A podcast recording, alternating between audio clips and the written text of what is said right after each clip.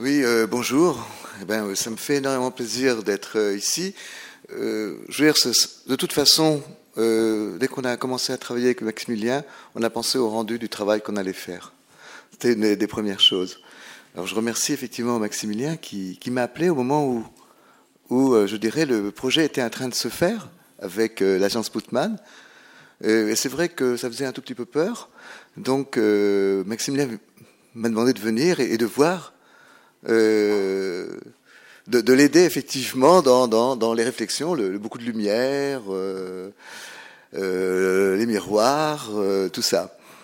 À vrai dire, sur le projet, moi j'ai très vite adhéré au projet, j'ai trouvé ça très beau, très simple. Et puis ça reprenait effectivement, vous avez très bien montré cette photo de dépôt de modèle, on retrouve complètement l'idée là-dessus. Et alors, que faire ? Alors, c'est peut-être de revenir aussi à certaines bases.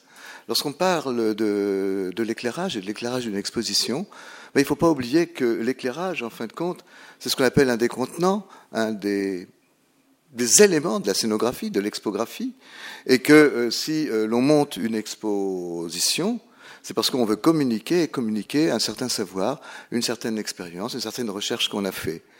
Et donc là-dessus, effectivement, on le voit.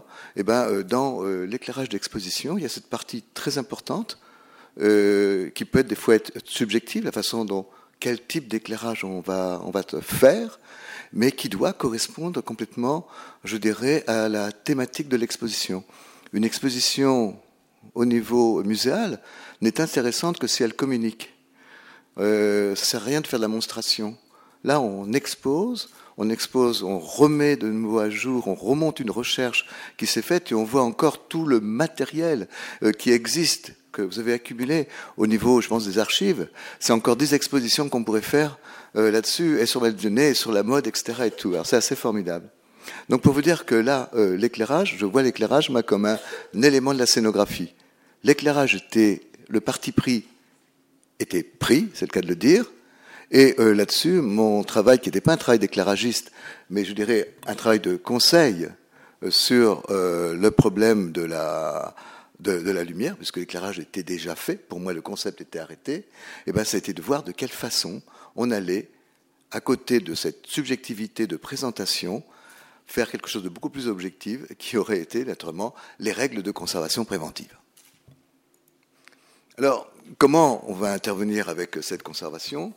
Déjà par le choix des sources. Le choix des sources qui n'est pas donné, si on veut, dans le concept de l'éclairage. On a vu le grand concept de l'éclairage. Et puis, des notions très factuelles. La dose totale à ne pas dépasser. Attention, on le voit, matériaux très fragiles. Et dans le cas de l'exposition, c'était vraiment la lumière, puisque la lumière était une partie importante et un objet de dégradation important. Il fallait voir ça. Quels sont les moyens qu'on aura pour réaliser effectivement cette limitation de l'éclairement ?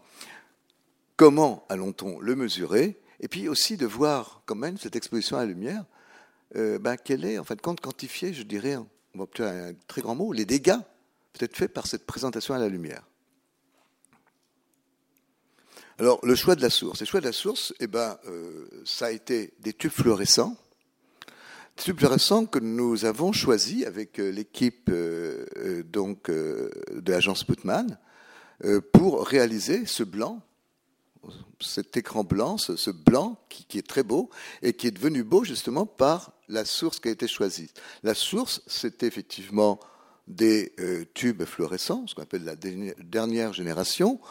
Ce n'était peut-être pas les meilleurs au niveau du rendu des couleurs, mais ce n'était pas un point important pour obtenir ce blanc, et la couleur de l'écran n'avait pas cette grosse importance, et puis les robes, souvent très monochromes, ne demandaient pas, je dirais, au niveau de la couleur des tubes fluorescents, de la lumière, à ce niveau-là, surtout pour les contre-jours, une excellence. Donc ça a été ce type de lumière qu'on a pris, à une température de couleur que vous voyez très chaude, 3000 Kelvin, c'était vraiment un choix qui s'est fait, je dirais, en commun, mais je crois que l'agence tenait beaucoup à cette couleur-là, et il n'y avait pas de raison, naturellement, de s'y opposer. Et donc, ça a été ce tube-là. Par contre, ce que nous avons fait sur les maquettes, ça a été, pendant des semaines, de choisir la quantité de tubes qu'on allait mettre, donc la quantité de lumière qu'on allait mettre, et d'essayer naturellement d'en mettre le moins, mais que ce moins-là ne vienne pas gêner l'effet visuel. Vous l'avez vu, vous le reverrez, on ne voit pas les tubes derrière, parce qu'il y a une certaine quantité de tubes, et c'était cette quantité qu'il a fallu effectivement déterminer.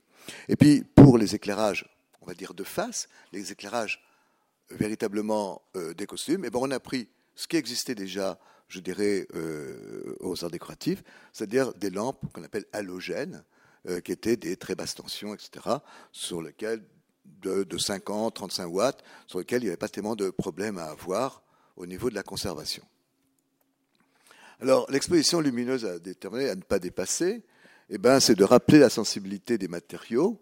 Et là, ben, j'ai utilisé, vous ne pourrez pas le lire, vous ne le voyez pas là, mais vous le lirez bientôt, puisque ce sont les futures normes européennes sur l'éclairage d'exposition.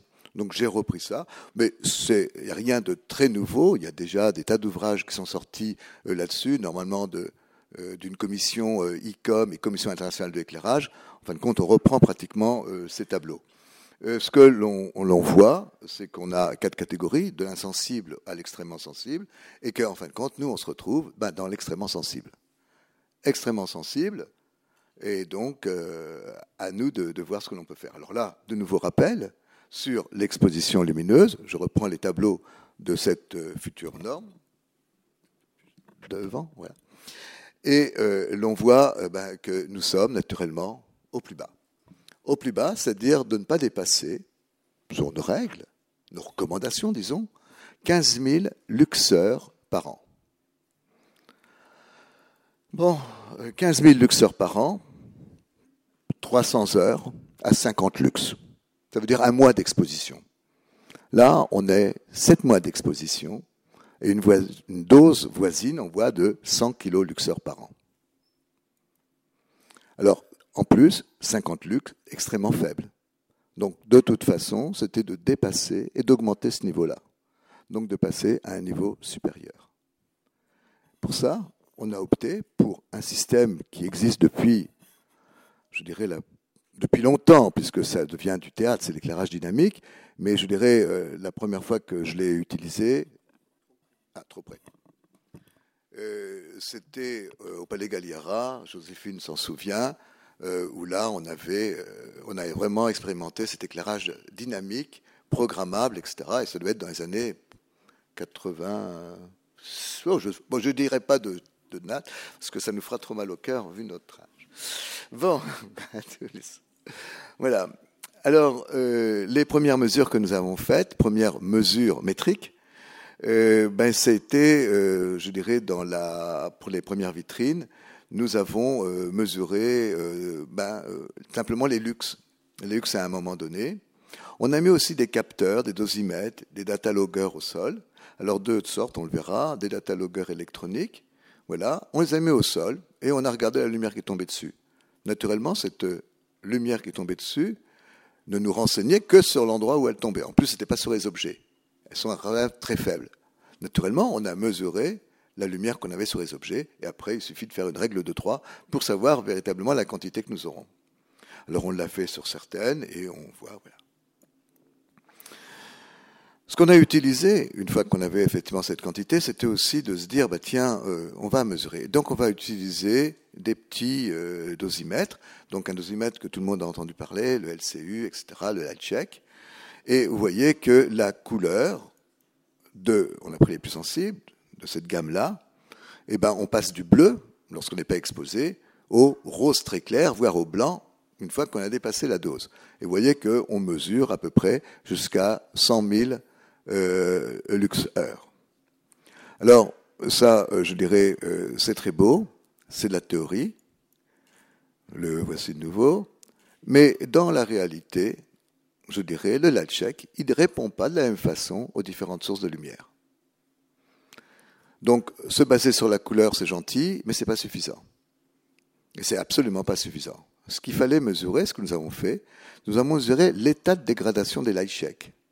Et en fonction de cet état de dégradation, mesuré par une valeur colorimétrique qui est le delta E, on le reporte sur des abacs que nous avons faits. Et là, on voit que dans certains cas, eh ben, si, en fonction de la lampe, c'est soit, je dirais, une dose de 10 000 luxeurs, soit une dose de 18 000 luxeurs, pratiquement le double. Donc, il était important de savoir comment les robes sont exposées, où on allait placer les dosimètres, et pour avoir justement cette quantité de lumière, eh ben, quelle source les éclairer. Donc, on le voit, voilà, pour un delta E, on voit de 25. Ça veut dire que là, la couleur a véritablement varié. On a une exposition de 10 000 lux, mais ça, c'est avec une lampe halogène, tandis qu'avec un tube fluorescent, eh ben, un delta E de 25 correspondait déjà à 18 000 luxors. Ce n'est pas le test de la laine bleue, ça ne nous indique pas, je dirais, la force de dégradation de la source. C'est simplement sur ce light check, sur ce matériau, l'effet qui se fait. Alors ça, c'est le petit Hanwell, ça, c'est le capteur électronique.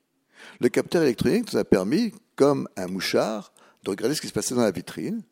Et nous avons pu voir aussi que, par exemple, le 2 août, eh ben, on avait, avant l'ouverture de l'exposition, déjà une bonne dose de lumière. Par contre, qu'à 18h, l'exposition se termine, et hop, la lumière s'éteint. Tout cela, et accumulé, nous a permis, on a fait des mesures comme ça sur une semaine pour avoir une idée, ça nous a permis d'avoir une quantité de lumière, donc d'avoir déjà des idées là-dessus. Et on s'est dit, bon, notre base, on va rester quand même sur une valeur très haute. On n'est plus à 15 000 luxeurs, on est à un peu plus de 100 000 luxeurs qu'on désire voir, on va le vérifier, est-ce qu'on est arrivé avec ça? Alors 100 000 luxeurs, c'est beaucoup, mais c'est pas si grave que ça. Tout simplement parce que quand on dit 15 000 luxeurs, on dit 15 000 luxeurs par an. Là, tout simplement, et nous le savons, et nous avions eu les assurances, qu'à la fin de l'exposition, ces robes-là, eh ben, retourneraient en réserve, et là, pour, je dirais, peut-être à part une ou deux, et on verra lesquelles, retourneront en réserve pour un minimum de 10 ans. On ne va pas les ressortir, je dirais, avant 10 ans. Donc, ils auront reçu, si on peut dire, une certaine dose, et cette dose-là sera marquée, sera notée, et ce sera une véritable gestion après des collections, sachant qu'ils ont reçu cette quantité de lumière. On verra de quelle façon les prêter plus tard ou refaire une exposition. Ce que nous avons fait aussi, et là c'est pour mesurer l'état de dégradation, avant l'exposition, au moment du mannequinage, eh ben on a fait des mesures colorimétriques, c'est-à-dire on a mesuré la couleur. Alors, on a mesuré la couleur, voilà, on a une grille. Alors là, c'est un peu difficile à lire, mais prenons le plus bas. Là, c'était une robe en satin, on a la référence de la robe. On a fait des mesures sur 3 endroits, mesures de couleur, mais aussi, on a voulu comparer ces mesures de couleur à une référence qui n'est naturellement pas la robe, à une référence complètement stable, et on a pris des céramiques. Ça ne bouge pas. Et ce qu'on a mesuré, c'est un delta. Le mois prochain, en début de mois prochain, sur ces mêmes robes, on va refaire la même chose. Et ce qui va nous intéresser, c'est le delta. On utilise... Bon, la distance n'est pas grande, puisque ça fera 7 mois. Donc, le même appareillage, c'est, je dirais... moi-même qui réalisera de nouveau, je dirais, les mesures. Donc, on ne change pas d'opérateur. Mais quand même, on va se baser sur un élément fixe qui a été notre céramique. C'est une façon, je dirais, comme ça, de mesurer la dégradation dans le temps. Parce qu'une mesure, l'une après l'autre, l'appareillage peut changer, on ne sait pas. Et ce qui est important, c'est vraiment cette mesure de delta, de dégradation, pas de dégradation, mais de différence de couleur qu'il peut y avoir entre quelque chose qui ne varie pas, comme une céramique, et puis l'objet, lui, là, en soi, qui peut naturellement varier. Donc voilà, c'était un peu là-dessus, et à la fin de ce travail, et pendant ce travail, on arrivait quand même à penser à certaines préconisations. D'abord, justement, l'usage de l'éclairage dynamique, parce que ce qu'on ne voit pas dans l'exposition, c'est qu'il y a des grandes variations de lumière. On passe à moins de 50%, jusqu'à 100%, sans aucun problème, mais ça ne se voit pas. C'est très lent. L'œil s'y habitue et les fonds, on n'a pas l'habitude, on n'a pas l'impression que le fond change. Pourtant, par moment, il y a 50% de lumière en moins, sans pour autant casser l'effet visuel, puisque ça se fait de façon très lentement et notre œil ne le voit pas. C'est les choses naturellement que nous avons arrêtées avec, je dirais, l'agence, lorsqu'on a fait effectivement les essais. Donc là-dessus, je pense que pour les arts décoratifs, qui ont quand même de nombreuses collections, et le musée de la mode, il serait quand même intéressant, surtout de revoir l'éclairage ponctuel, qui est l'éclairage de face, qui est directement l'éclairage des œuvres, où là, seulement une partie n'a pu être mise en dynamique, qu'il faudrait revoir cet éclairage pour faire un éclairage complètement dynamique, ce qui veut dire que chaque appareil peut recevoir une valeur à un temps donné, pendant un temps donné aussi. Deuxième souci, c'est le temps d'exposition. Il faut naturellement le réduire au minimum, en dehors de la présence du public. Là aussi, on a vu, on est peut-être arrivé, on a mis du temps, mais ce n'est pas si facile que ça de convaincre, je dirais, pas simplement les directions administratives, mais les directions techniques, qu'il y a des impératifs de conservation, et ça, c'est Maximilien vraiment s'en est occupé, mais de faire comprendre que allumer l'exposition 2 heures avant l'entrée du public, quand c'est l'exposition, quand c'est les œuvres qui sont éclairées, vous voyez, sur 7 mois, la dose que ça représente. C'est complètement inutile.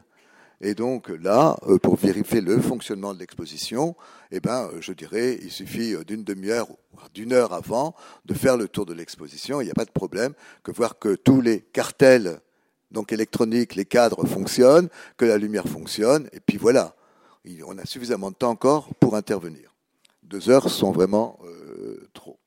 Et puis, l'autre recommandation au niveau de la lumière, c'était la nécessité de créer un éclairage de service, un éclairage général des lieux d'exposition. Pour entrer dans l'exposition, avoir un peu de lumière, qu'est-ce qu'on fait ? Eh bien, pour travailler, qu'est-ce qu'il faut faire ? Il faut allumer les vitrines. Il n'y a pas d'éclairage général. Et ça, c'est absolument nécessaire. Dans une salle d'exposition, il faut absolument avoir un éclairage de service, un éclairage de travail, un éclairage pour le balayage, etc., qui ne doit pas être celui de l'éclairage des expos. Donc, il faut différencier. Il y a à peu près 5 types d'éclairage pour une salle d'exposition temporaire. Naturellement, l'éclairage des œuvres elles-mêmes, l'éclairage général, l'éclairage de service, l'éclairage de sécurité, l'éclairage effectivement de balayage. Tout ça, ça peut se regrouper, etc. Mais il est important d'avoir ces choses-là. Voilà, c'était un peu tout, parce que les résultats, l'exposition n'est pas finie. Le mois prochain, on prend les mannequins, on fait quelques mesures, et là, on va avoir des conclusions beaucoup plus importantes sur la durée effective, naturellement, et l'exposition lumineuse effective qu'on aura pu mesurer grâce à nos dosimètres.